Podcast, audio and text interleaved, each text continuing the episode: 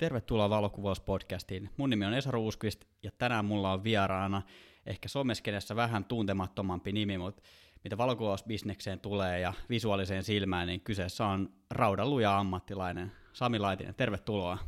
Kiitoksia, kiitoksia. Tosi mukavaa, että pääsit vieraaksi. Miten, miten menee? Ihan hyvin, kiitos kysymästä, että kesä on kohta lopuillaan, mutta ei anneta sen haitata ja, ja, ja tota, nautitaan näistä hetkistä. Nautitaan näistä hetkistä. Ää, miten tuo koronakevät on vaikuttanut, tai koronakevät ja kesä on vaikuttanut sun, sun valokuvausliiketoimintaan? Varmaan on kolahtanut jonkun verran. No joo, kyllä se, kyllä se on, on kolahtanut, ei sitä voi kieltää, että olisi, olisi tosi onnekas, jos se ei olisi millään tapaa vaikuttanut, vaikuttanut että tota, lukuja, kun tuossa joku, joku viikko takaperin pyöritteli, niin, niin, niin en nyt muista millä aikavälillä, mutta verrattuna viime vuoteen, niin liikevaihto oli tippunut joku 68 prosenttia.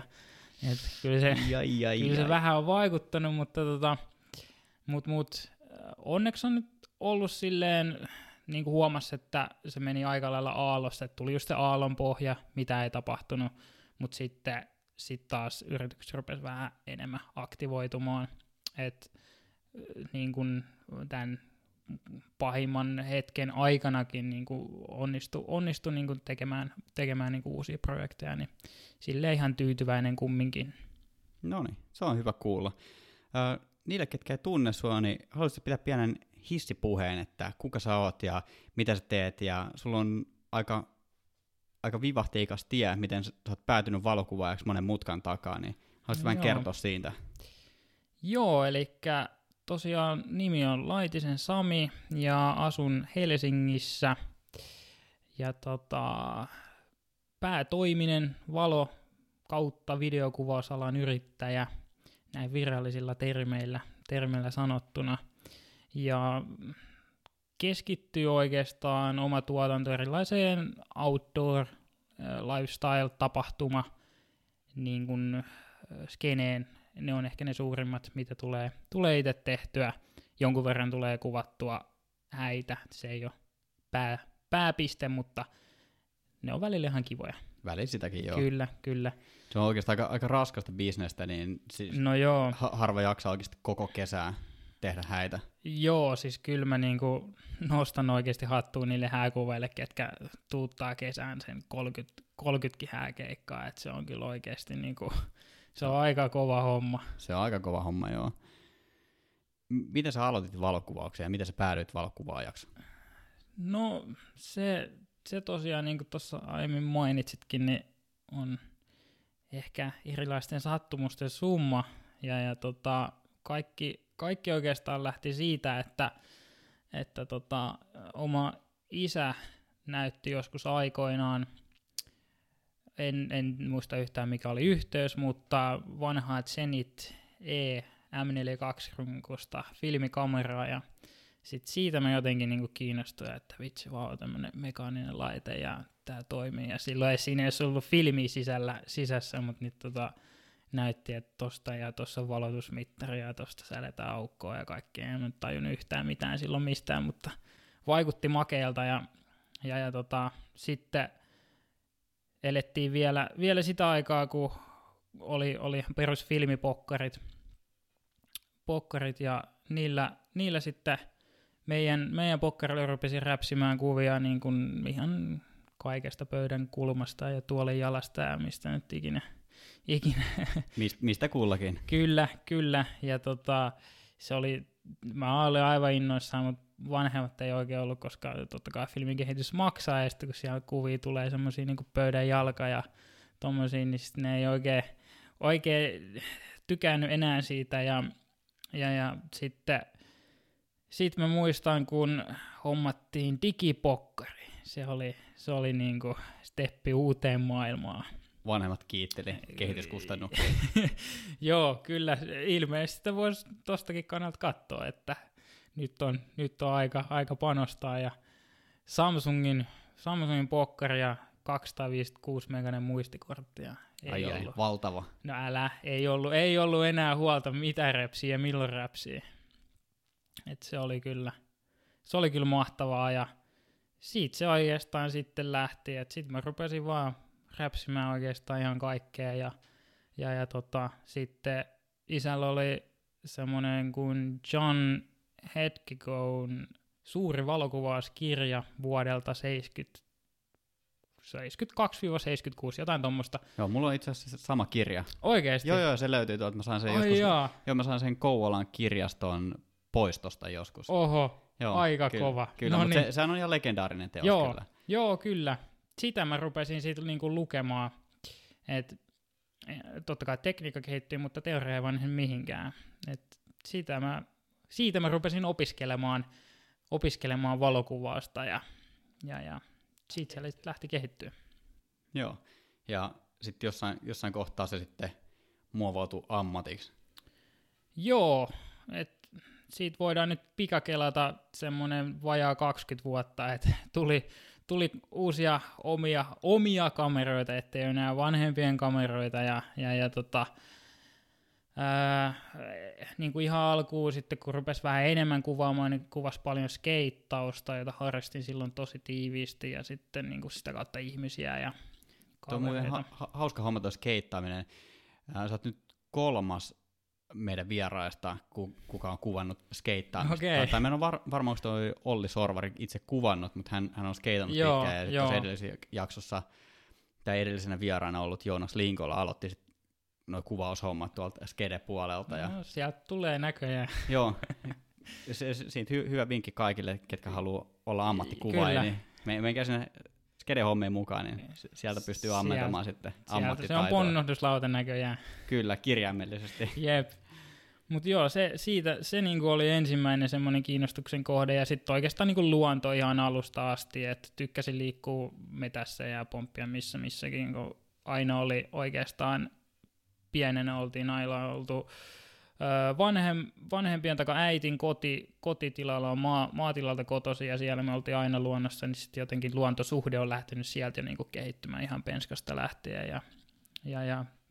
No mut sitten tehdään tätä pikakelausta, niin tullaan johonkin vuoteen, öö, se olisi ollut 2008, milloin mä en, mä en, mä en muista, mä en muista nyt tota, mi, mikä vuosi oli tarkalleen, mutta kun piti miettiä, että lähteekö nyt lukioon vai ammattikouluun niin kuin opiskelemaan, niin mä olin silloin jo niin kuin tosi in siinä valokuvauksen harrastuksessa, että on niin kuin, vitsi, tämä on aivan, aivan parasta.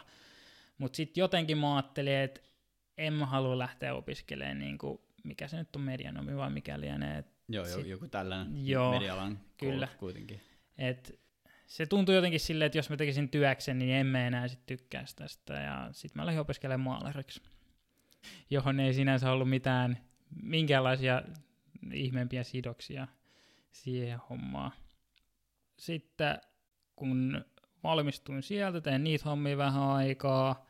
Öö, Sitten tuli semmoinen juttu kuin Nikama siirtymä selässä, joka sitten lopetti ne hommat ja armeijan.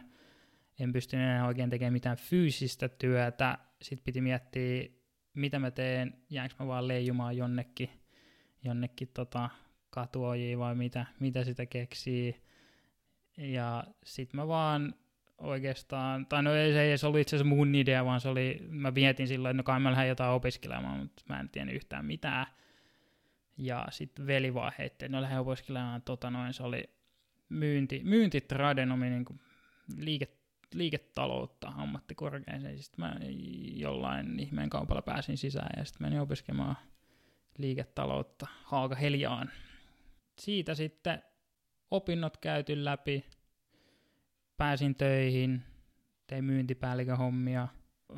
Opinnot oli mukavaa, siellä oppi tosi paljon niin kuin justiinsa yrittäjyydestä, bisneksestä, myynnistä, joka on omasta mielestä aika tärkeä asia ihan arkipäivässä elämässä. Ja sitten kun olin tehnyt vähän aikaa niitä hommia, sain potkut, päätin, että mä lähden Australiaan puolen vuoden päästä. Pikku tauko kaikesta. joo, joo. Se oli, se oli idea lähteä, että aina, aina niinku fiilistellyt Ausseja ja sitten tota, perituttu oli siellä käynyt ja sitten se idea oikeastaan tuli siitä, että no vitsi ei mun tässä sitten kummempaa. niin, niin sitten keräsin rahaa, vaan jotain töitä tekemällä ja lähdin sinne. Olin siellä vajaa vuoden. Siellä sai ainakin miettiä, mitä mä en halua tehdä. Et se oli siitä hyvä. Et siellä sai niinku aika, aika paljon erilaisia ajatuksia. Mutta sielläkään ei vielä muovautunut silleen, että mä haluan tehdä niinku valokuvasta tai videokuvasta työkseni. Et siellä mä rupesin tekemään tota, vlogia kylläkin, mutta en mä ajatellut, että tämä on mun, tulee olemaan mun työ. Kunnes sitten tuli Australiasta takaisin ja sitten tuli semmoinen kuin välilevyn pullistuma, joka sitten meni sen verran pahaksi, että se piti leikata.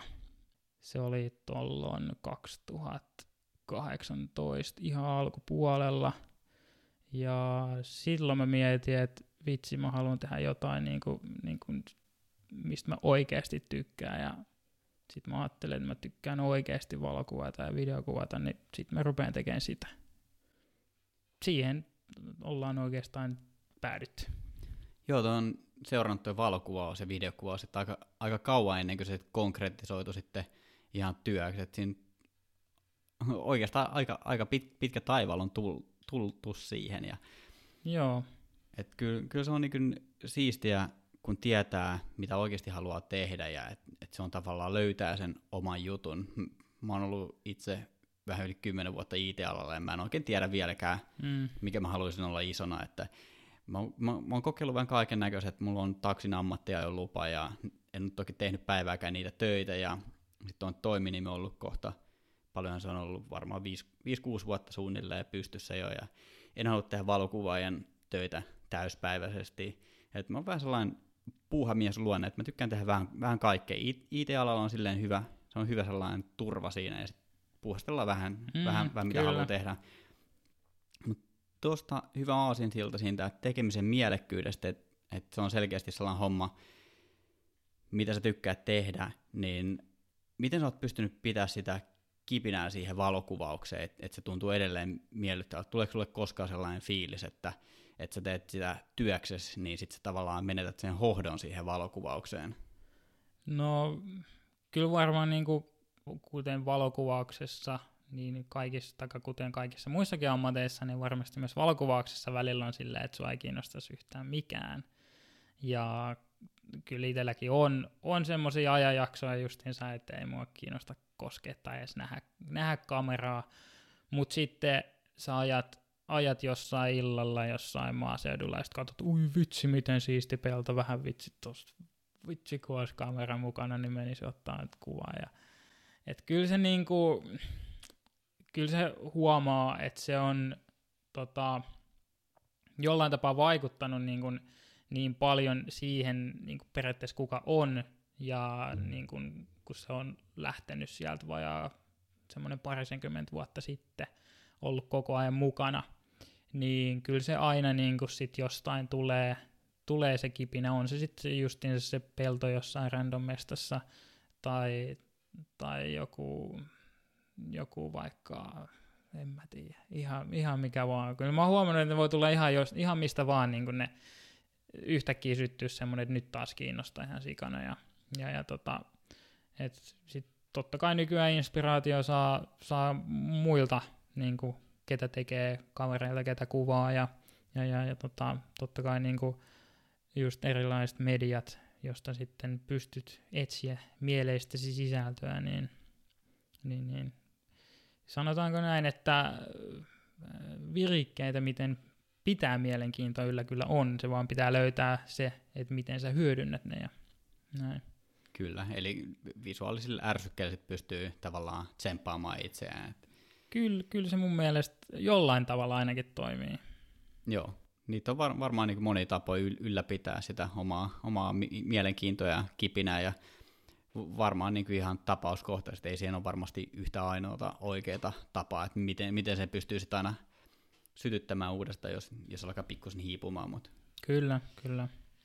Joo. Puhutaan vähän tuosta valokuvausliiketoiminnasta sulla on myyntitaustaa tuolta koulutuksen puolesta, niin Joo. mitkä on ollut parhaat eväät siitä koulutuksesta kun sä oot toiminut valokuvausyrittäjänä? No, aika lailla sanotaanko, että niin kuin kokonaisvaltaisuus. Että se koulutusohjelma, minkä kävin, niin se oli, siinä valmistuttiin myyntitradenomiksi, joka tarkoittaa periaatteessa niin kuin, mikä tämä nyt on, Bachelor of Business Administration, mikä se nyt onkaan suomeksi, mutta niin kuin käytännössä tämä, joka on suuntautunut B2B, eli yritysten väliseen liiketoimintaan ja myyntiin, ja siinä niin keskityttiin just siihen myy- myymiseen enemmän, että sieltä niin kuin koen, että sain aika hyvät eväät siihen, että mulla oli, kun mä aloitin yritystä, mietin niin kuin kaikenlaisia erilaisia asioita, mitä mun pitää ottaa huomioon, miten mä lähden kontaktoimaan asiakkaita ja miten mä lähden rakentamaan ehdotuksia, da da da, niin mulla oli jo aika hyvä käry siitä kaikesta, että mitä mä teen, koska mä olin tehnyt sitä jo niin kuin työkseni ja sitä oli koulussa jumpattu tosi paljon, niin se, että osas, osas jollain tapaa niin kuin myydä, niin siitä ehkä oli se kyllä suurin, suurin apu, että mä muistan silloin, kun mä kävin juttelemassa, juttelemassa tuolla, mikä tämä on, uusyrityskeskuksessa Helsingissä, Helsingissä, joka auttaa niin kuin näitä aloittavia yrittäjiä, niin, niin kävi jutteleen siellä parin kertaan ihan yleisesti niin kuin just esittämässä jotain liiketoimintasuunnitelmaa ja tämmöisiä sparraamassa, niin silloin niin kuin ne sanoi, että niin kuin, että heillä käy just paljon niin kuin taiteellisten alojen valokuvausaloja ja tuommoisia yrittää, niin ketkä haluaisi aloittaa, niin sitten se sanoi useampaan otteeseen, että mutta me nähdään kyllä, että sulla on niinku huomattava etu siinä, että sulla on oikeasti jonkinnäköistä bisnesosaamista, että siellä käy paljon semmoisia, kello on hieno idea, mutta ne ei tiedä yhtään, miten pyörittää yritystä. Mä, luul, mä luulen jo, että tuo niinku, etenkin tuolla taiteellisella puolella, että siellä on, niinku, Joo. Siellä, siellä on sellaisia visuaalista, eikä ei välttämättä ole bisnessilmää ihan, ihan samalla tavalla kuin, että, että jos on tavallaan käynyt, käynyt kouluja tai niinku, muuten tiety, tietyllä tapaa eri tavalla niin kuin, on niin kaupallinen silmä. Mm, Kyllä, kyllä, että siis kun vaikka, vaikka kyseessä on niin kun valokuvaus on taiteen laji, niin jos sä oot valokuvausyrittäjä, niin sä oot myös niin kun liikemies.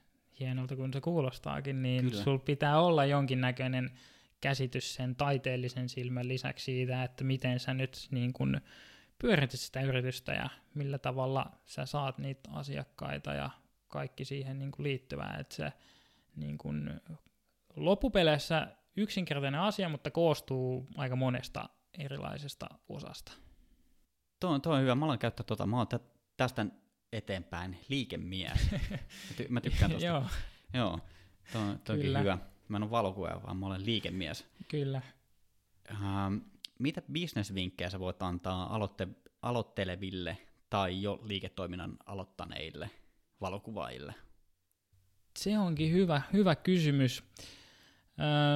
No itse mä ehkä kannustaisin just siihen, että jollain tapaa, niin jos, jos tuntuu siltä, että nyt ei oikein keksi, että mikä tässä on, että ei, ei, ei etene ja näin, niin kannattaa oikeasti niin kuin, öö, koittaa etsiä just esimerkiksi näitä niin kuin, uusyrityskeskuksia tai jotain niin kuin mentoreita, ketkä on niin kuin, periaatteessa tekee samaa hommaa tai ei välttämättä olla täysin samaa hommaa, mutta kumminkin ketkä pyörittää jonkinnäköistä valokuvausalan yritystä ja kysyy heiltä, että miten, miten niin tämä asia pitäisi hoitaa ja niin kuin mulla vähän tässä tökkii, että mä en oikein tiedä.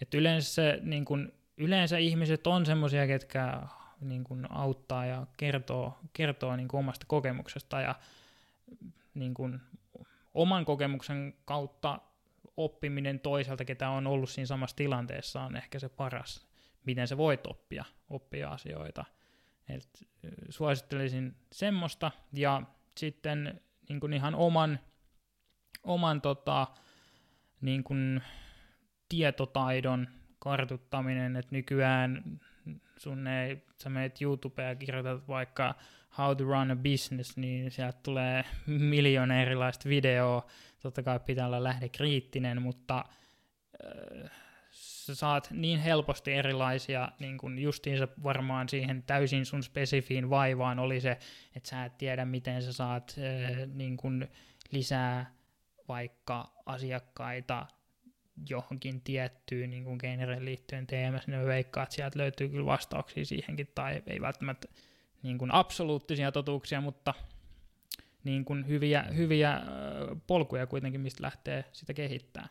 Ja mun mielestä toi niin valokuvausbisnes muutenkin, se on itse asiassa tosi auttavainen skene, että Joo, kyllä. Että etenkin niin hääkuvaajien keskuudessa, että jengi jakaa niin kuin toisille niin kuin kollegoille, jotka on niin kuin oikeasti kilpailijoita sillä mm. sun liiketoiminnalle, niin jakaa keskenään niitä keikkoja, että et jos sä saat kyselyn sille päivälle, mikä sulta on niin kuin ensi kesäksi vaikka buukattu jo, niin sä annat sen niin kuin eteenpäin muille kuvaajille, että, että tavallaan se ala ruokki itse itse, joka mun mielestä on aika hienoa, ja mä oon muutenkin kokenut, että mä oon niin kuin saanut ylipäätään niin kuin mun valokuvaaja kaveriverkoston kautta niin kuin oikeasti tosi paljon tietoa ja oppinut todella paljon asioista.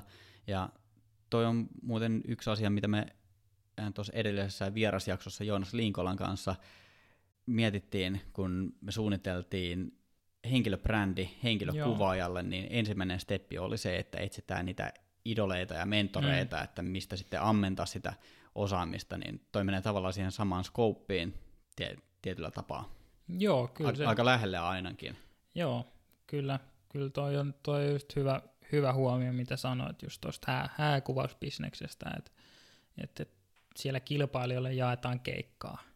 Niin kuinka monessa periaatteessa muussa, muussa niin kuin toimialalla sä jaat sun kilpailijoille jonkun liidin tai tämmöisen näin?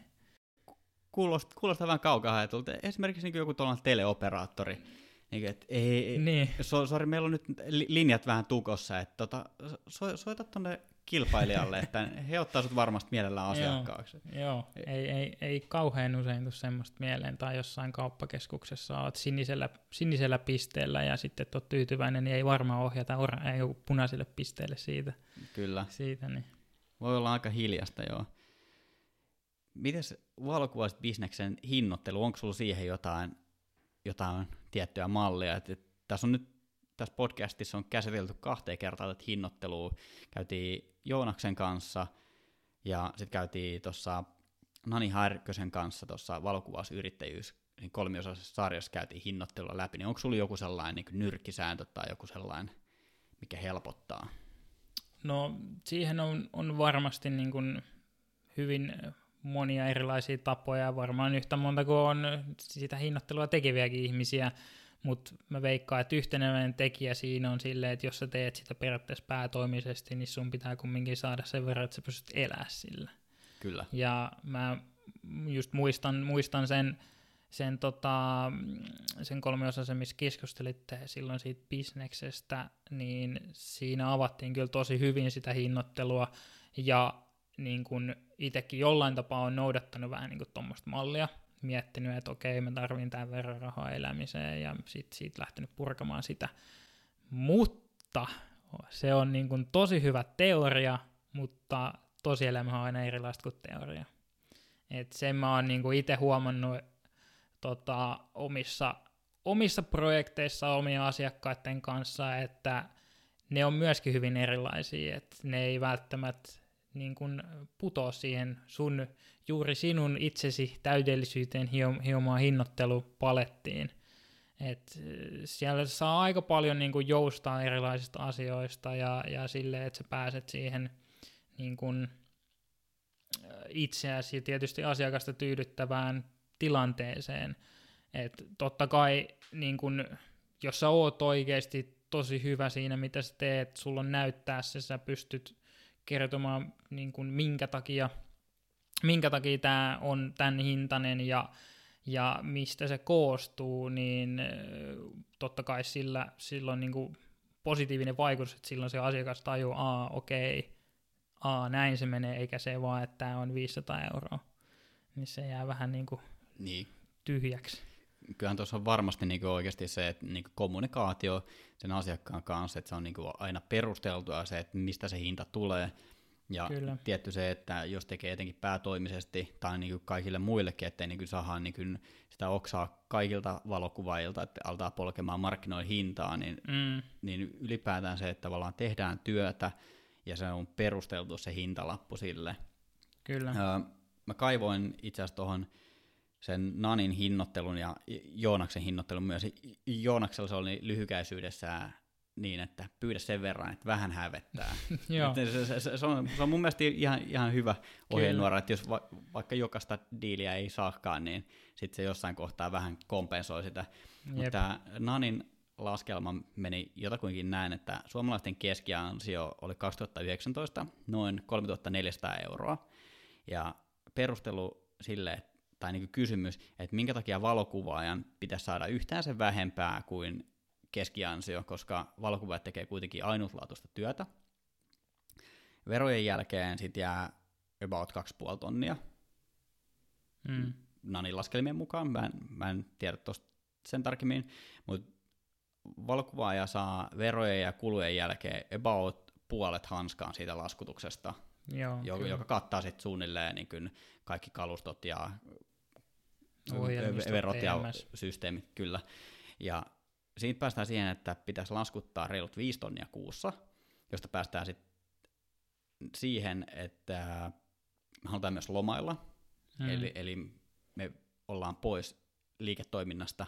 Liikemies on poissa toimistolta yhden kuukauden vuodessa, eli se yhden kuukauden tulonmenetykset pitäisi kompensoida niiden muiden mm. kuukausien aikana. Eli 11 kuukauden aikana pitäisi laskuttaa 12 kuukauden duunit ja saada lomarahat. Eli siitä päästiin sellaiseen summaan kuin 5700 euroa kuussa.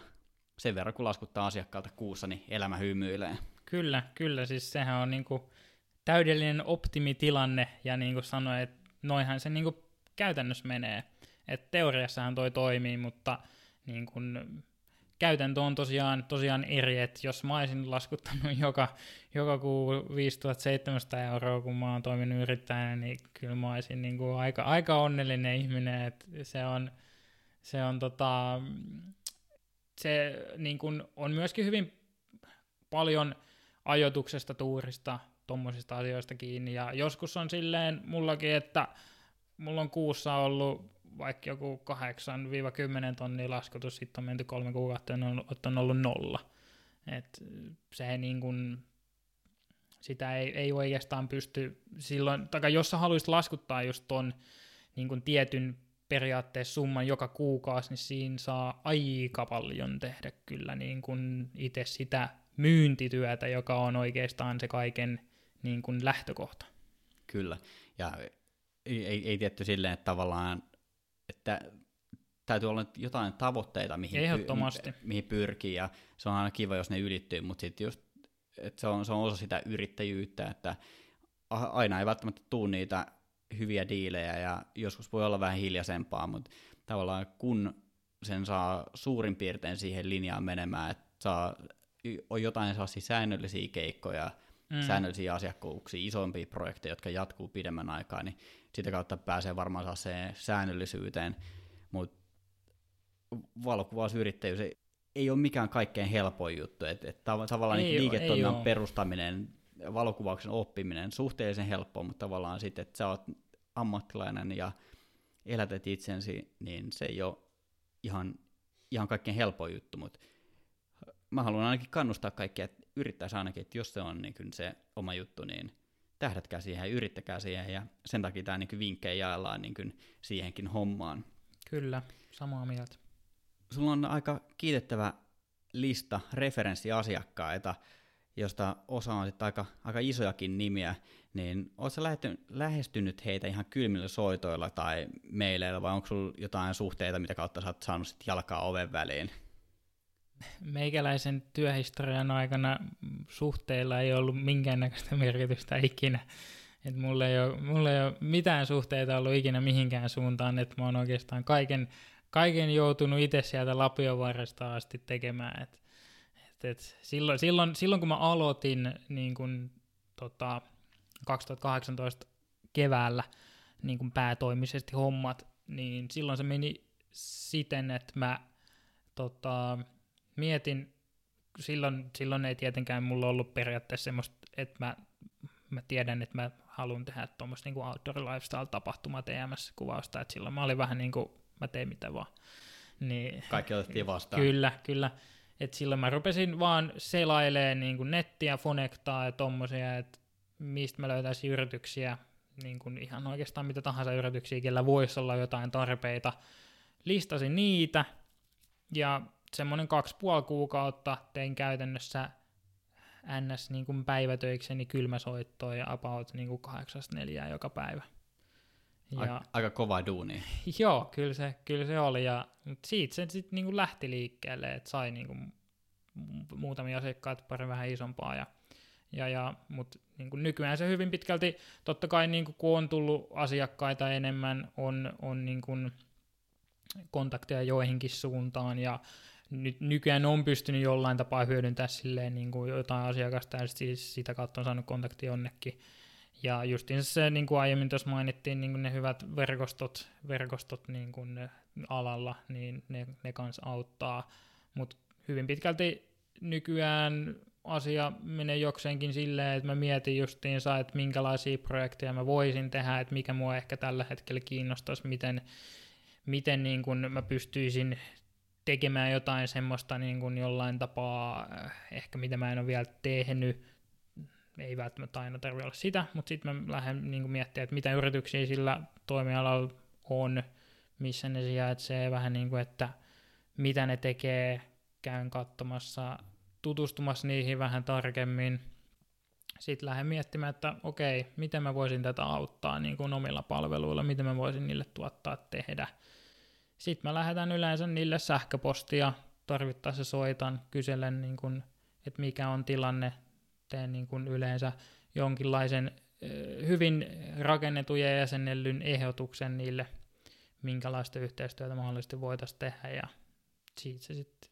lähtee liikenteeseen joko kyllänä tai einä tai ehkänä ja näin. Niin, sitähän se on, että lähdetään sitten kartoittamaan sen asiakkaan kanssa, että jos on niin pienkin sauma sille, että voisi olla kiinnostusta, voisi olla budjettia, niin sitten ei muuta kuin lähteä kartoittamaan sitä, ja mm. varmaan valokuvaa se tuollainen sisällöntuotto, niin se on varmaan aika asiakaslähtöistä, että kuunnellaan niitä asiakkaiden tarpeita. Joo, joo, kyllä. Et, niin kun, jos se on tosiaan semmoinen, semmoinen niin kun asiakas periaatteessa, kelle, kehen mä otan sen ensikontaktin, niin totta kai mä, niin kun, mä siinä ehdotan jotain, mutta sitten se riippuen siitä vastauksesta, niin siitä lähdetään just miettimään se, että okei, eh, niin kun, mitä, mitä sä nyt tarvit, eikä että mitä mä haluan sulle tehdä. Et siitä se lähtee justiinsa muovautumaan, koska niin, kun, niin kiva kuin koko ajan olisikin valokuvata erilaisia asioita ja tomme, tolleen, mutta mitään niin kun omasta mielestä on vähän hölmö tehdä mitään, jos sitä ei tarvii. Jos asiakaskaan ei tarvii sitä sun palvelua ja tällä, niin sitä on turha niin kuin väkisin koittaa saada sinne menemään. Joo, se on ehkä liiketoiminnan kannalta myös niin kuin sitä helposti ampuu itseään jalkaa, että mm. lähtee myymään jotain, mitä joku ei oikeasti tarvitse, niin siitä ehkä helposti tulee sitten sellainen maine, että tämä on taas tämä, taas on tämä myymässä. Kyllä. Joo. Mä ajattelin tässä hiljalleen, tota, mä oon pitänyt useamman vuoden vähän matalaa profiilia valokuvausbisneksestä, ja mä ajattelin pikkuhiljaa niin kuin tuo takaisin sinne kentälle ja vähän lähteä harjoittamaan liikemiestoimintaa. Kyllä, liikemiestoimintaa. Kyllä. Haluaisitko auttaa mua saamaan jonkun hyvän diilin tonne outdoor-skeneen? Opetat mua lähettää vähän sähköpostiin ja mietitään yhdessä joku hyvä, hyvä lähestymistapa, että koetaan saada mulle joku hyvä, hyvä diili. Ehdottomasti, ehdottomasti lähdetään, lähdetään toteuttamaan, miettimään asiaa ja viemään sitä eteenpäin. No niin. Näin se verkostoutuminen toimii. Loistavaa. Mä laitan tämän reki nyt pausille, niin me lähdetään nyt laittaa tästä sähköposteja. no joo, hy- hypätään ehkä kuitenkin, tota, nauhoitetaan tämä loppuun ja hypätään aiheessa eteenpäin. Ehkä, ehkä tuossa on nyt katettu jonkun verran tota valokuvausliiketoimintaa, valokuvausliikemiestoimintaa. Mm. Niin tota, hypätään tonne sosiaaliseen mediaan. Ai että, loputon suu. Joo, siitä on paljon jauhettu tässä podcastissa ja se on varmaan sellainen aihe, joka puhuttelee ihmisiä. Et viime, viimeksi tänään sain itse asiassa tonne Valokuvauspodcastin inboxiin tuli viestiä, että oli uusi, uusi kuuntelija ja löysi sometiltti-jakson, että se on siellä ihan alkupäässä, niin, okay. niin edelleen vaikka se on äänitetty yli puoli vuotta sitten, melkein vuosi sitten, niin edelleen niin kuin siitä tuli aika ajaton teos. Että Kyllä, ja jollekin se on uusi. Kyllä, kyllä. mutta mut se on edelleen niin ne samat lainalaisuudet, mitä siinä käsiteltiin, mm. niin ne pitää edelleen paikkansa. Ja toi on vaikea topikki, että et se on niin se on oikeasti kaksiteräinen miekka, että se, se ottaa ja se antaa, ja täytyisi siitä löytää sellainen tietynlainen kultainen keskitie. Kyllä. Millainen sun näkemys on tuohon sosiaalisen mediaan valokuvan työvälineenä? Siihen oikeastaan niin kuin omalta kannalta, niin ehkä se toimii tällä hetkellä isoin, takaisin isoin funktio on olla jonkinnäköisenä port, portfoliona. Et siihen se on peria- periaatteessa hyvä väline, että sä pystyt justiinsa ohjata sun asiakkaat, totta kai muistakaa kuuntelijat, että nettisivutkin pitää olla kunnossa, ihmiset myös käyttävät internettiä, ei pelkästään sosiaalista mediaa, niin sen lisäksi sä pystyt ohjata ne justiinsa sinne vaikka sun Facebook- tai Instagram-sivulle ja näyttää niin kuin, minkälaista se on, koska se on todennäköisesti, vaikka se olisi periaatteessa saman niin kuin, kategorian juttuja, mitä sä teet, niin kuin siellä sun nettisivullakin, mutta siellä voi olla vähän erilaisempaa sisältöä, erilainen niin kuin, ulkonäkö sillä just vaikka Instafeedillä TMS, niin se on niin kuin, sen kannalta mun mielestä tosi hyvä, hyvä väline kyllä esittää omia, omia töitään, ja just niin kuin verkostoitumisväline tosi hyvä omasta mielestä, niin kun pystyt laittaa viestiä jollekin sille vaikka omalle idolille ja niin kun kysellä kysymyksiä, saada sitä tietoa, siitä, siihen niin kun hyvä väline. Ja niin kuin ollaan nähty ja varmasti myös kuultu, niin monet myös tekee sitä niin kuin vähän työkseen valokuvauksen sarjalla. Se ei ole helppoa, varsinkaan nykyaikana – niin, niin, koska kilpailua on. Kilpailua on, että mä veikkaan, että se on just ollut silloin, mitä neljä vuotta sitten, vähän erilainen niin kuin markkina siellä, että sä oot ruvennut tekemään niin kuin Instagramin kautta valokuvauksella niin kuin rahaa. Niin nykyään se on huomattavasti hankalampaa ja, ja niin kuin itse ehkä – täytyy myöntää, että kyllä mäkin jossain vaiheessa olin ihan niin kuin, että vitsit pakko saada seuraa ja tein kaikkeni, että kaikki, kaikki lähtee toimimaan ja tällainen, mutta ei se niin kuin, äh, si, siiva Vaasa vaan niin kuin, sua vaan rupeaa ärsyttää koko homma ja sä haluaisit räjäyttää sun puhelimeen ja se on nykyään, siis se on mulle väline, jossa mä pystyn jakaa, jakaa omia, omaa työtäni ja projekteja, mitä mä oon tehnyt ja kyllä mä jollain tapaa pyrin sen aina sisällyttämään niin kuin myöskin siihen, riippuen tietysti projektista, mitä tekee asiakkaalle, mutta myöskin tarjoamaan sitä vaihtoehtoa, koska kyllähän näkyvyys on aina näkyvyyttä.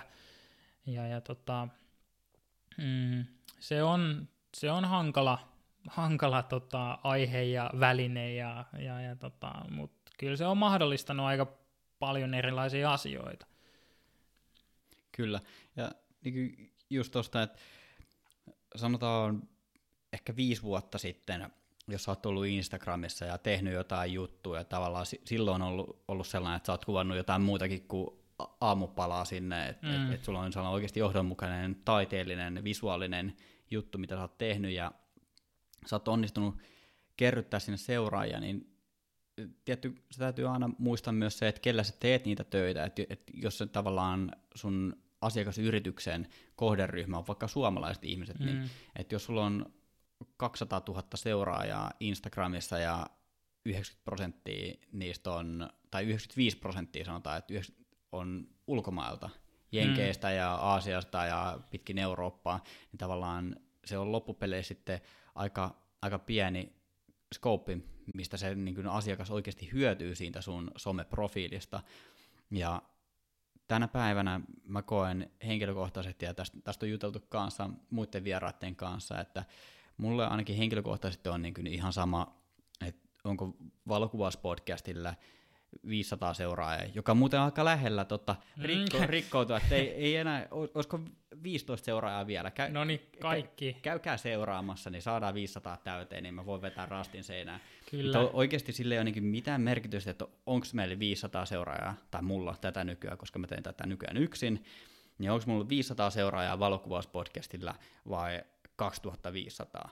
Kunhan siellä on niin kuin sellaisia ihmisiä seuraamassa mua, ketä oikeasti kiinnostaa niin valokuvauspodcast ja kuuntelee tätä, että se on niin hy- hyvä kanava kommunikoida mm. kuuntelijoiden kanssa.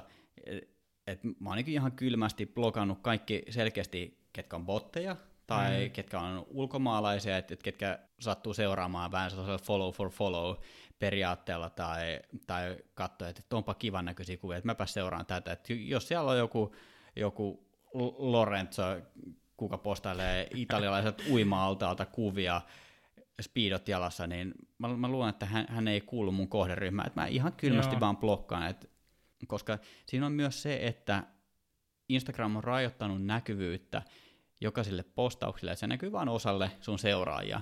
Niin Kyllä. Niin, jos mä julkaisen uuden jakson ja haluan tavoittaa siellä oikeasti ihmisiä, niin mitä mä hyödyn siitä, että joku italialainen kuka ei ymmärrä sanakaan suomea, näkee sen postauksen ja katsoo vaan, että puppidi pappi, että kome, kome kuva ja silleen, mutta niin kuin, ei, että et, et se tavallaan se viesti, mihin mä käytän Instagramiin, niin se menee sitten pikkusen ohi, niin sinänsä mä arvostan kaikkia, ketkä seuraa mua Instagramissa, koska te olette harvoja valittu, koska mä oon, mä oon aika isolla kädellä blokannut ihmisiä sieltä oikeasti pois.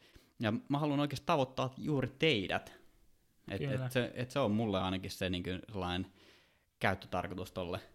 Kyllä, tosi, tosi, hyvin, tosi hyvin sanottu ja pitää kyllä paikkansa, pitää kyllä paikkansa, että, että just jos sä lähet, lähet, lähestyy niinku niitä asiakkaita ja sitten sä kerrot paljon silloin justiinsa niitä seuraajia, mutta jos ne ei ole millään tapaa relevantteja niin kuin siihen projektiin tai niin kuin, että sä tuotat jotain sisältöä niille ja julkaiset omassa, mutta niin kuin just jos siellä on niitä Lorenzoja, niin ei kauheasti niitä kiinnosta.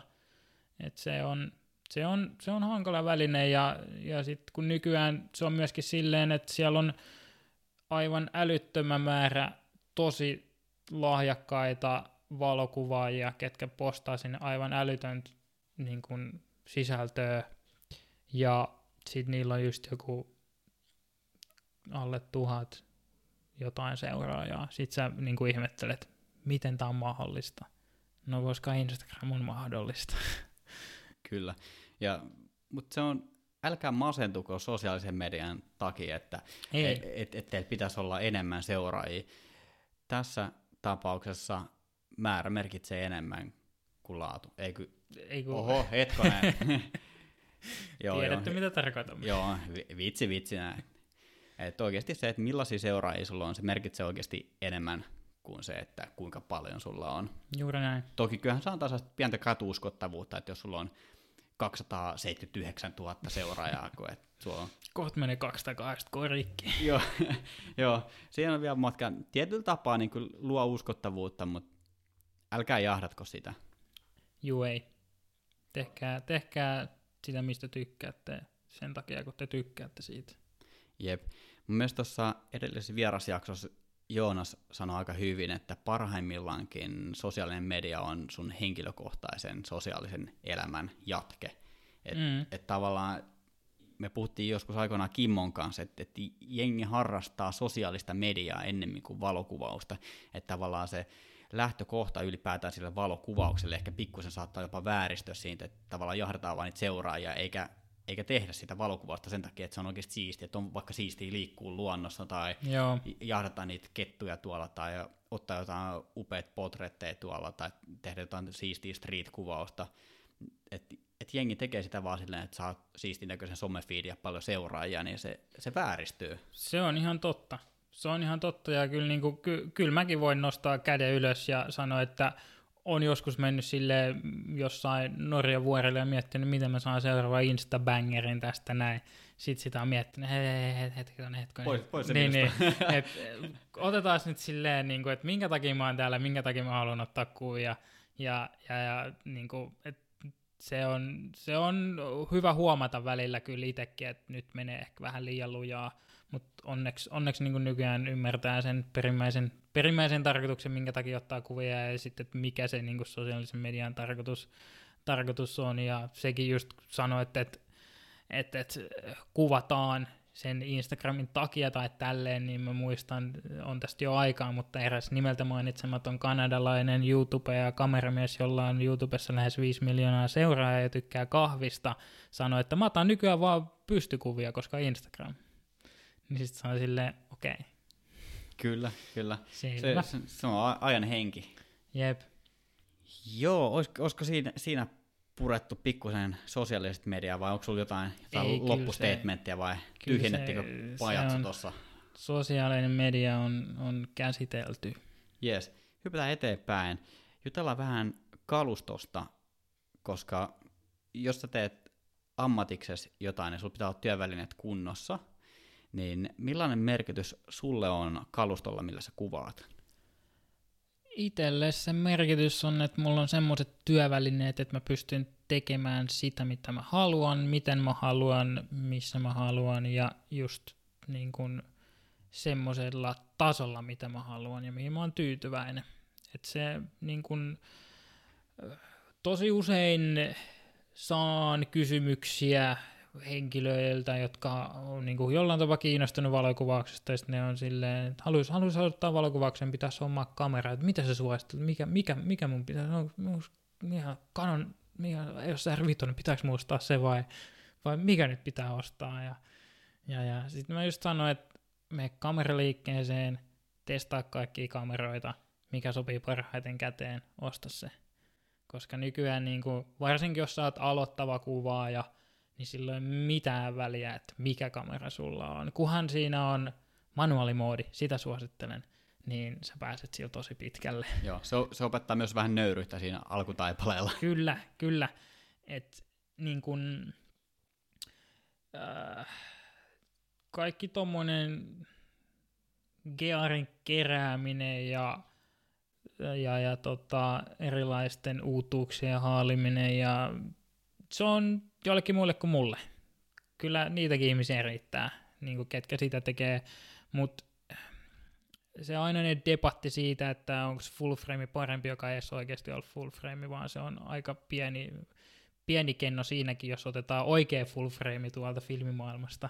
Kyllä. Niin, niin se, että onko se nyt parempi kuin joku kroppikenno vai mikä on, niin, kuin, niin se, no, sillä jollain tapaa markkinoidaan ja tehdään rahaa ja tälleen näin, mutta niin kun, sun pitää miettiä, niin kun, että mitä, minkälaista kuvausta sä teet ja sen perusteella hankkia sitä välineistöä, mikä palvelee parhaiten siihen kuvaukseen. Et jos, jos, jos sä teet työksessä niin kun vaikka pelkästään jotain portrettikuvausta, silloin ehkä full frame on hyvä, koska silloin sä saat paljon paremmin sitä niin kuin dynamiikkaa siihen kuvaan ja syväterävyyttä ja tätä hallintaa.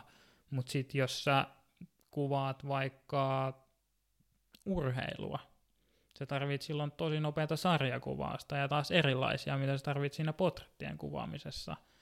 Ja niin kun se pitää lähteä miettimään siitä, että niin et mikä sun käyttötarkoitus sille on, ja et, ethän sä niinku osta, et sä osta vasaraakaan siihen, että sun pitää kaivaa kuoppa maahan. Niin, niin kyllä. Että on toi tietyllä tapaa, niin jos miettii, niin ää, jostain on lähettävä liikkeelle, ja lähtökohtaisesti se, mistä sä lähdet liikkeelle, niin se on järkkäri. Mm. Ja sit sulla on niin liuta eri valmistajia, niin just se, että menee sinne liikkeeseen kokeilemaan, mikä, mikä osuu omaan hanskaan sopivasti ja sitten voi ehkä pientä taustatutkimusta tehdä, mutta tuossa on just se, että, että kun puhutaan full frameista, niin niitä markkinoilla ammattikäyttöön. Mm. Mutta mä pysähdyin nyt miettimään oikeasti, kun me vaihdettiin sähköpostia ennen tätä podcastia, niin se, minkä takia mä aloitin ylipäätään niin kuin valokuvaus liikemiestoiminnan, niin tota, se, se, oli se, että mä pystyisin rahoittamaan mun harrastusta, että mä pystyisin ostamaan niitä parempia linssejä, paremman rungon jossain kohtaa. Ja nyt kun mä oon alkanut miettimään sitä, niin päiväduuni, mitä mä teen valokuvauksen parista, siis niin kuin, öö, en mä, mä voi sanoa, että mä teen päiväduunikseni valokuvausta, mutta se liike, liikemiestoiminta, mitä mä harjoitan valokuvauksen parissa, niin mulla on oikeasti ihan sama niin kuin se megapikselien määrä, tarkennuspisteet ja dynamiikka ja kaikki, kaikki sellainen tekninen neppailu, että tällä hetkellä mä teen siis asuntokuvausta ja henkilöstökuvauksia, niin mulla riittäisi ihan oikeasti, mä, mä kävelen tuonne markettiin ja ostan sieltä halvimman järkkäriä ja mm. siihen joku, joku linssi, joka soveltuu noihin käyttötarkoituksiin. Kyllä. Niin tässä tapauksessa mä nostan henkilökohtaisesti sen niin kuin ergonomian esiin, että se, että se, se istuu sun hanska, että se tuntuu hyvältä sun kädessä. En nyt halua vihjailla millekään kameravalmistajille, että niillä olisi laatikonmallisia kameroita, mutta no ei siitä sen enempää. Öö, lähtökohtaisesti lähes kaikkien valmistajien kamerat on tosi hyviä, että niillä saa oikeasti ammattitasosta jälkeä, kun vaan opettelee ensin ja tietää, mitä tekee. Kyllä. Et noithan on niinku ihan, ihan vinot pinot YouTubessa esimerkiksi sellaisia niinku valokuvaus challengeja, että ammattivalokuvaaja ottaa jonkun halvimman Joo. pirkkapurkka rikkinäisen digijärkkäri ja antaa ka- kaverille ottaa kadulta vastaan ja lyödään siihen lippulaiva-malli käteen Kyllä. ja sitten lähdetään kuvaamaan samoja juttuja. Niin... Perunalla tulee parempia kuvia yhtäkkiä kuin Kyllä. oikea kuva. Kyllä, että ky- ky- se, se vanha sananlasku siellä häissä, että, että sä saat varmaan tosi hienoja kuvia, kun sulla on tuollaiset hienot kamerat, niin se ei, se ei, se ei varsinaisesti pidä paikkansa. Sori kaikille niille, ketkä luulee niin, mutta mm. tämä saattaa tulla shokkina, mutta se ei mene niin, että, Joo, että ei vähän halvemmallakin kameralla voi oikeasti saada tosi hyvää, hyvää jälkeä. Kyllä. Ja niin, että oikeastaan se, että minkä, ainut syy, minkä takia mulla pitää olla hyvä kamera henkilökohtaisesti on se, että mä teen tuota astrokuvausta, mm. niin silloin, silloin, silloin on oikeasti merkitystä, että kun mennään ääriolosuhteisiin, eli niin tosi pimeä, pimeään paikkaan, niin rungon täytyy kestää kohinaa korkealla isoarvoilla, koska kuvataan oikeasti pilkko pimeässä, niin silloin sillä on oikeasti merkitystä. Että jos sä mm. otat, otat sen niin entritason järkkärin ja ruuvat siihen 6400 ison, niin se, se, se menee ihan solmuun se koko kamera. se, se antaa tosi... Todennäköisesti. Kyllä. Ja sama homma niin mit, mitä sen dynamiikan suhteen, että kuvat on aika, aika tummia ja varjopainotteisia, niin silloin siitä on suuri etu, että sieltä dynamiikka-alueelta sieltä tummasta päästä saada kaivettua niitä yksityiskohtia esiin ilman, että se laatu kärsii siitä ihan kauheasti, niin se on oikeastaan, mä voin perustella itse itselleni sen, että mulla täytyy, täytyy olla hyvä kamera, mutta niin noihin niin valokuvausliikemiestoimintaan, mitä mä harjoitan, niin siihen riittäisi oikeasti varmasti ha- halvempikin runko, mikä mulla on. Niinpä, tuossa on just hyvä esimerkki, niin kuin, että sulla on joku tietty, tietty niin kuin tarve, mitä oikeasti niin kuin tarvitset sen tietynlaisen kameran, ja sitten toinen tarve taas, mihin sä tarvitset täysin toisenlaisen kameran, niin se on just, just niin kuin noin, noin sen pitää, pitääkin mennä, että sä tiedostat, että mitä ominaisuuksia sä tarvit, kun sä kuvaat just tätä juttua, niin sit sä hankit semmoisen kameran siihen, että niin kuin, mäkin, mäkin kuvaan, tosiaan kun mä teen sekä valokuvausta, stilliä että video, niin mulla on vähän semmoinen niin kuin hybridi, että mä pystyn tekemään molempia sillä tasolla, että mä oon siihen tyytyväinen ja asiakas on tyytyväinen, niin, niin kun mä oon hankkinut semmoisen kaluston itselle. Niin. Kyllä. Se on, se on tärkeää, että on sellainen setti, mikä palvelee itseään. Et hel, helppoa lähteä jostain edullisesta ratkaisusta liikkeelle, mutta sitten sitä ei varmaan siinä niin alkuvaiheessa, kun ostaa sitä kameraa, ensimmäistä kameraa, niin et sä tiedä, mit, Joo, mitä et, sä tarvitset. Niin. Et se tulee sitten ehkä kokemuksen myötä, että ost, ostakaa sellainen kamera, mikä sopii teidän käteen, mikä tuntuu hyvältä, ja opettelette käyttää sitä, ja sitten kun te tiedätte, mitä te oikeasti tarvitte, niin se sellainen niin määrätietoisuus kasvaa sitä myötä, kun tekee. Kyllä, juuri näin. Joo, oltaisiko siinä käsitelty tuo kalusto? Mun mielestä kyllä. Kyllä, kyllä. Tuoksi jotain mieleen aika... vielä?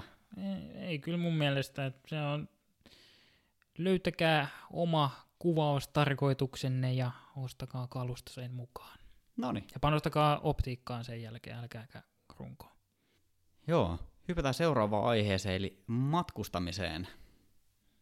Juu, sitäkin on tullut tehtyä. Mun oma henkilökohtainen näkemys tuohon matkustamiseen ylipäätään on, että, että mä aloin nyt hiljattain katsomaan äh, Vikingit TV-sarjaa. Mahtavaa. Se on, se on, se on kiva sarja ja se on se, sinänsä niin kuin mielenkiintoinen aasinsilta saadaan tästä, että, että mä voin vähän sa- samaistua siihen päähenkilöön, siihen Ragnariin, että, että ajan henki on toki ollut silloin se, että, että kierrellään maailmaa, mutta oli, oli vähän pahat mielestä, haluttiin vallottaa ja tuhota ja ryöstää ja mi- mitä kaikkea, niin, mutta siinä kuitenkin siinä on sellainen piirre siinä päähenkilössä, että, vaikka hän niin seilaa tuolla merten yli, niin hän, hän haluaa tutustua siihen muuhun maailmaan sen lisäksi, että Joo. se on tietty pieni pahe, mikä on siihen, siihen aikaan ollut, että tuhotaan kaikki paikat, mutta mut siellä on sellainen pieni kipinä kuitenkin, että halutaan niin kuin tutustua siihen muun maailman meininkiin, että mitä ne oikein ajattelee ja miksi ne tekee asiat silleen, kun ne tekee, niin toi matkustaminen, mitä mä harjoitan, niin toki tällä hetkellä en matkusta kyllä yhtään minnekään, koska on nämä koronahommat edelleen mm. tuolla niin kuin ihan, ihan liekeessä, mutta se on, se on kiva, niin kuin mä vähän pysähdyin miettimään tätä matkailua nyt ja kaipaamaan sitä, kun, kun vaihdettiin sähköpostia, mutta just se, että niin kuin tutustutaan siihen vieraaseen kulttuuriin, olla avoimin mielin, kuunnellaan ja katsotaan, mitä, mitä heillä on tarjottavaa ja niin, sitä se on, että niin tutustutaan ja kunnioitetaan sitä. Joo, kyllä siis ihan, ihan samaa mieltä, että tosta se oikeastaan öö, periaatteessa kipinä omaankin reissaamiseen niin kuin lähti back in the days, että et, no taas saadaan, saan kiittää omaa isääni siitä, että kiinnostuin matkustamisesta, että et se kertoo joskus pyöräreissuista ja interrail-matkoista, ja sitten mä olin se taas, että wow, vitsi siistiä, mäkin haluan.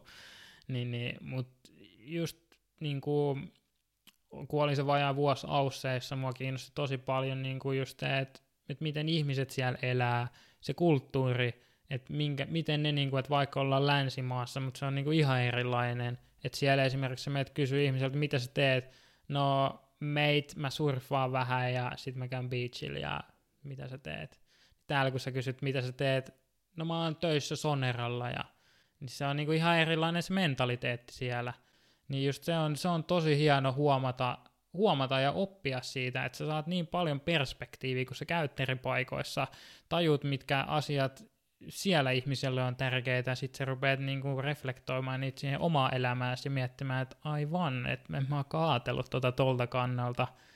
että se on niinku itellä, itellä just siinä matkustamisessa tärkeää, tärkeää just se, että sä opit asioita, mitä sä et oppis periaatteessa just koulun penkillä tai kotona istuessa tai niin kun just siellä vaikka mm, niin kun sun työpaikalla, että se, se, niin kun, se on ollut siinä niin kun matkustamisessa oikeastaan se isoin, isoin asia, että totta kai nyt tulee tehtyä reissuja, jossa se ei ole ehkä se ykkösaihe, mutta kyllä se niin kun henkilökohtaisesti itselle on se, niin kuin minkä takia haluaa nähdä uusia paikkoja, uusia maita ja oli se sitten ulkomailla tai Suomessa.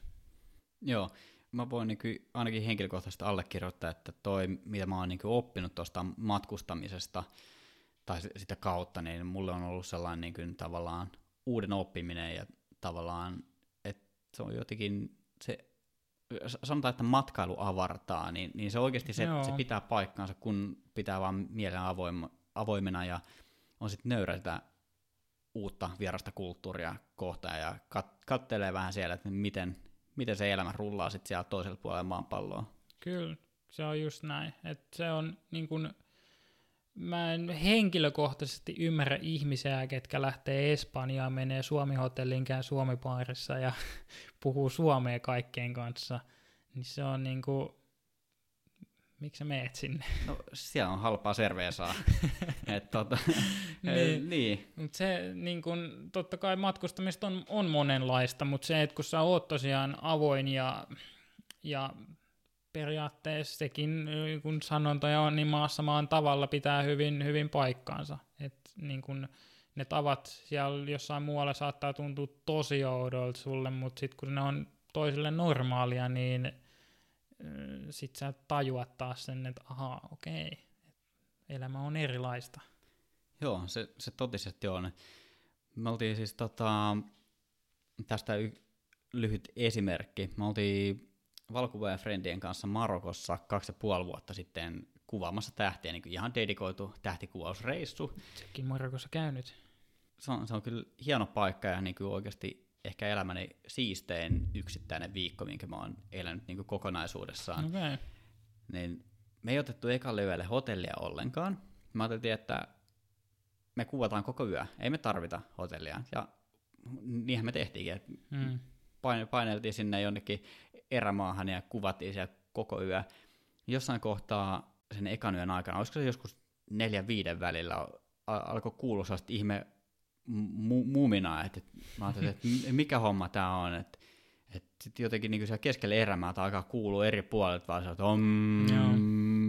niin jengi, jengi herää niin siellä tiettyyn kellon aikaan rukoilemaan ja sit Kyllä. sitä jotenkin se, se, se oli hyvä sellainen niin havahtuminen siihen, että niin aivan, että me ei olla Suomessa, tämä on niin ihan, ihan om- omat hommat, mitä nämä, nämä harjoittaa täällä, niin se, että sul, sä oot niin matkustanut koko päivän ja sitten alkaa niin silmä painaa ja keskellä yötä ku, alkaa kuulua tollasta, että jostain tä, täyden pimeyden keskellä erämaasta, niin se, se oli ihan sellainen tietyllä tapaa sävy, säväyttävä kokemus. Joo, kyllä, kyllä varmasti. Mikä on siiste reissu, missä sä oot ollut? Se on kyllä paha. Niitä ei voi ikinä laittaa mihinkään niinku selkeäseen järjestykseen omasta mielestä. Et ne on kaikki niin erilaisia kaikki paikat, että jossain tämä on siistiä ja toisaalta toi ja semmoisia jotain yksittäisiä nostoja, mitä voisi tehdä, niin, niin, niin ehkä öö, jenkkireissu, minkä tein yksinäni 2015 matkustin New Yorkista itärannikolta länsirannikolle Los Angelesiin junalla, bussilla ja lentokoneella. Se on ehkä sellainen, niin kuin, se oli vähän niin kuin valmistuaislahja itselle, voisi sanoa, ja, jota me oltiin kyllä suunniteltu veljen kanssa kuin neljä vuotta. Sitten se sanoi, että ei mua kiinnostakaan enää jenkit. Sitten se niinku feidas, mutta sitten mä lähdin itse. Lähet yksin. Kyllä. Et se on ehkä semmoinen niin kuin, jollain tapaa ehkä henkilökohtaisesti semmoinen, silloin näki niin paljon ja sanotaanko näin, että silloin, silloin huomasi tosiaan, että mun tietämys jenkeistä periaatteessa, vaikka mä oon niin kuin aina ollut tosi kiinnostunut maantiedosta ja kulttuureista ja e, jollain tapaa tiedän niin kuin näihin liittyvistä asioista, niin silloin huomasin, että vitsi, en mä tiedä yhtään mitään, niin kuin kaikki, kaikki olettamukset ja niin kuin kaikki, niin kuin, mitä mä olin ajatellut ja luullut tietäväni, niin ne meni aivan romukoppaan, ja kun niin kuin ajattelin, että kaikki kaupungit on suht samanlaisia, mutta ne on niin kuin aivan erilaisia, kun sä menisit melkein toiseen maahan, jossa me nyt puhutaan vaan samaa kieltä, no välillä vähän erilaistakin, mutta niin kuin, se on ehkä silleen matkustamisen niin kuin avartamisen kannalta ehkä semmoinen henkilökohtaisesti hienoin juttu, mutta sitten ehkä se, mikä, minkä takia oikeastaan tässäkin nyt istutaan, niin, niin, niin tota, on justiinsa se Ausseissa, kun asuin sen vajaa, vajaa vuoden verran. Et se, se, että mä, no ehkä se päätös, että mä päätin, että mä lähden sinne, niin se on ehkä ollut se jollain tapaa eh, niin kuin nykyisen elämäni merkittävin, merkittävin niin kuin asia, se reissu kokonaisuudessaan. Joo, on, on se varmaan niin kuin ylipäätään noin pitkä aika niin kuin jossain täysin vieraassa paikassa. Niin kyllä se varmasti jättää niin kuin aika merkittävän jäljen, että mitä sä oot, sä oot joku about 30 Joo, täytän 28 nyt. Joo, niin kuitenkin, se on kuitenkin about kolme prosenttia sun koko, Mm. koko elin iästä sä oot niin viettänyt Ausseissa. Joo, siis kyllä se, kyllä se niinku, no niin kuin sanoin, en, en varmaan istuisi tässä, jos sen siellä olisi käynyt. että kyllä se on niinku vaikuttanut tosi paljon moniin, moniin niinku asioihin omassa, omassa elämässä. Et se, oli, se oli kyllä hieno, hieno juttu, juttu että pääsi siellä, siellä olemaan. Ja, ja, ja tota, sitten tietysti niinku kaikki vuoret on nyt siistejä. Et Norja on tullut kans niinku lyhyessä ajassa itselle, että mä en siellä kauheasti, kauhean niinku pitkällä jänteellä vielä kerännyt ravaamaan, mutta muutaman kerran tullut käyty ja kyllä se on niinku aina, aina siistiä, että pääsee ajat tästä Suomen halki, katot peltoa, maisemaa, peltoa, lehmiä, metsää, lato, oho, sitten Kilpisjärveltä yli, niin johon vaihtuu maisemat. Joo, se, se tapahtuu aika, aika äkillisesti. Et Joo, mä oon käynyt kertaalleen Norjassa ja se oli silloin tal- talvella, kun käytiin Kimmon kanssa haastattelemassa Nellaa siellä, niin se on ainut kerta, kun mä oon käynyt Norjassa, mutta se, se muuttui aika nopeasti se maisema. Toki silloin kun me mentiin sinne, niin mä en huomannut sitä, koska satoi lunta niin silleen, että me nähtiin ehkä joku viisi metriä eteenpäin, ja se oli tyyli keskellä yötä, kun me päästiin perille, niin oli ihan pilkko pimeä. Ja sit Safety se nä- first. Kyllä, se näkyvyys oli niin kyllä luokkaa nolla, mutta siinä paluumatkalla huomasi sen, että että jaa, tämä on niinku tällaista niinku aika, aika kivan näköistä maisemaa, ja sitten kun tultiin rajan yli Suomeen, niin sitten on silleen, että jaha, min, Jep. minne hävisi? Nyt minne loppu. hävisi? No more. Joo. Se on kyllä ihan totta. Joo. Miten sä koet tuon tota, matkailun niin ulkomaiden ja Suomen matkailun välillä, että et, onko sulla tapahtunut siinä mitään muutosta, että nyt esimerkiksi korona-aikaa, että kun ei, ei, ei pääse lähtemään oikeasti minnekään, niin että Suomen sisällä saa niin aika vapaasti kuitenkin, mitä nyt oli se Uudenmaan liikkumiskielto, niin sen, mm. sen lisäksi aika vapaasti on saanut kuitenkin kulkea täällä. No mun mielestä se on oikeastaan taas kun, se on ikävää, kun kliseet aina toimii, mutta se ei ole se määränpää, vaan se matka. Et kyllä se niinku, totta kai on siistiä mennä erilaisiin paikkoihin ulkomailla just ehkä sen kulttuurin takia ja tämmöistä näin. Mutta sitten niin Suomesta löytyy niin paljon siistejä mestoja, mitä niin kuin ei edes porukka tiedä. Osittain sillä on varmaan jotain tekemistä sen takia, että Suomessa matkustaminen on varten otettavan kallista suhteutettu johonkin muualle menemiseen.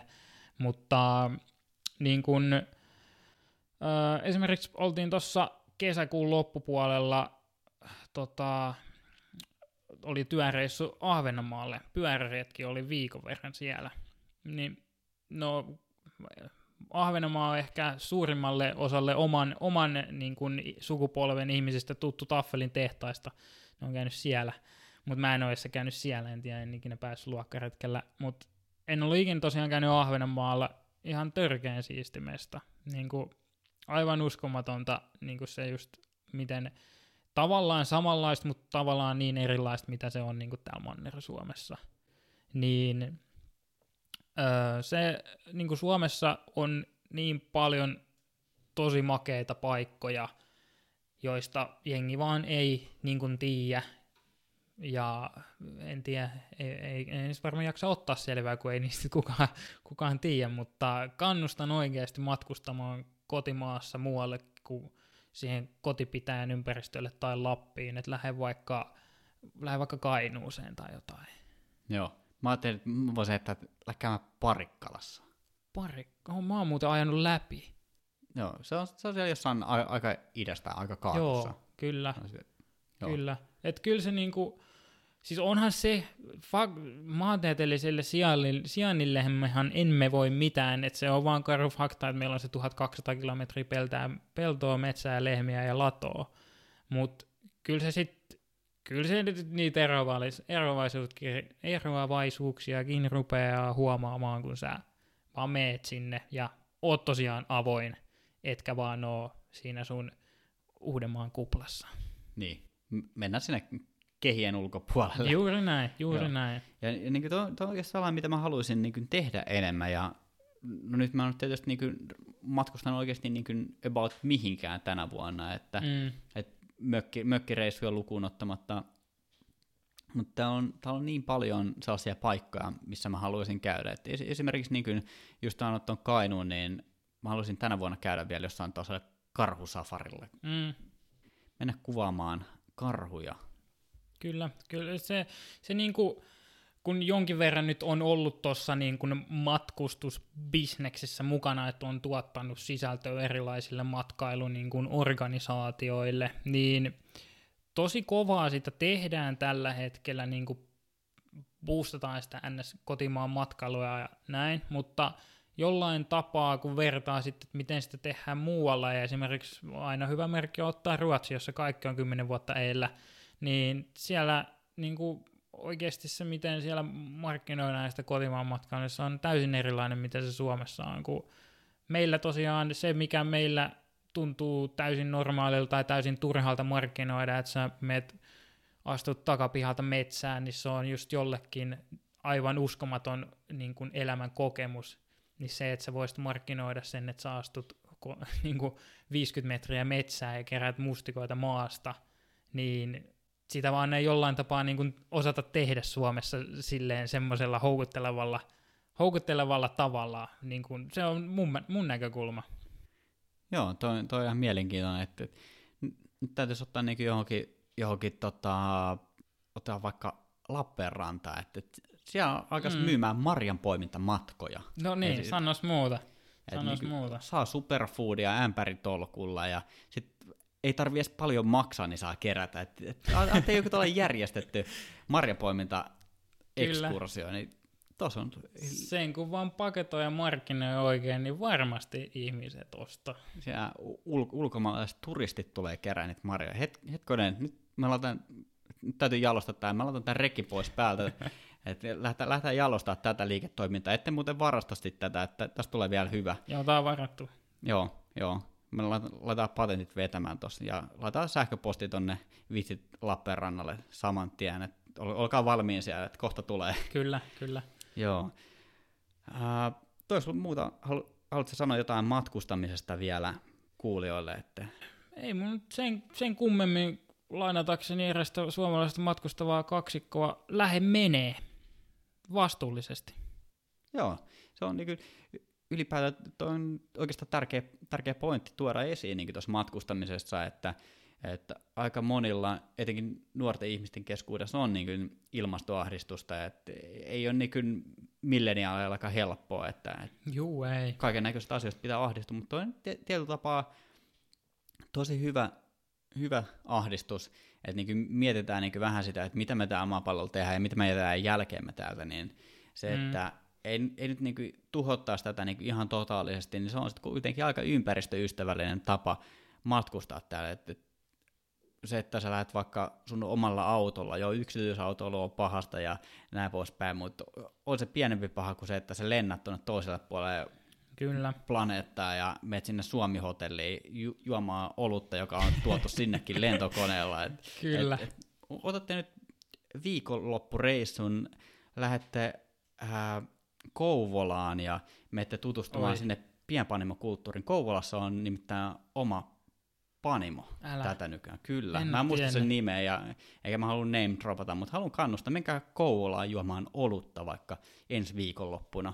Vahva suositus ylipäätänsä Kouvolaan matkustamisesta.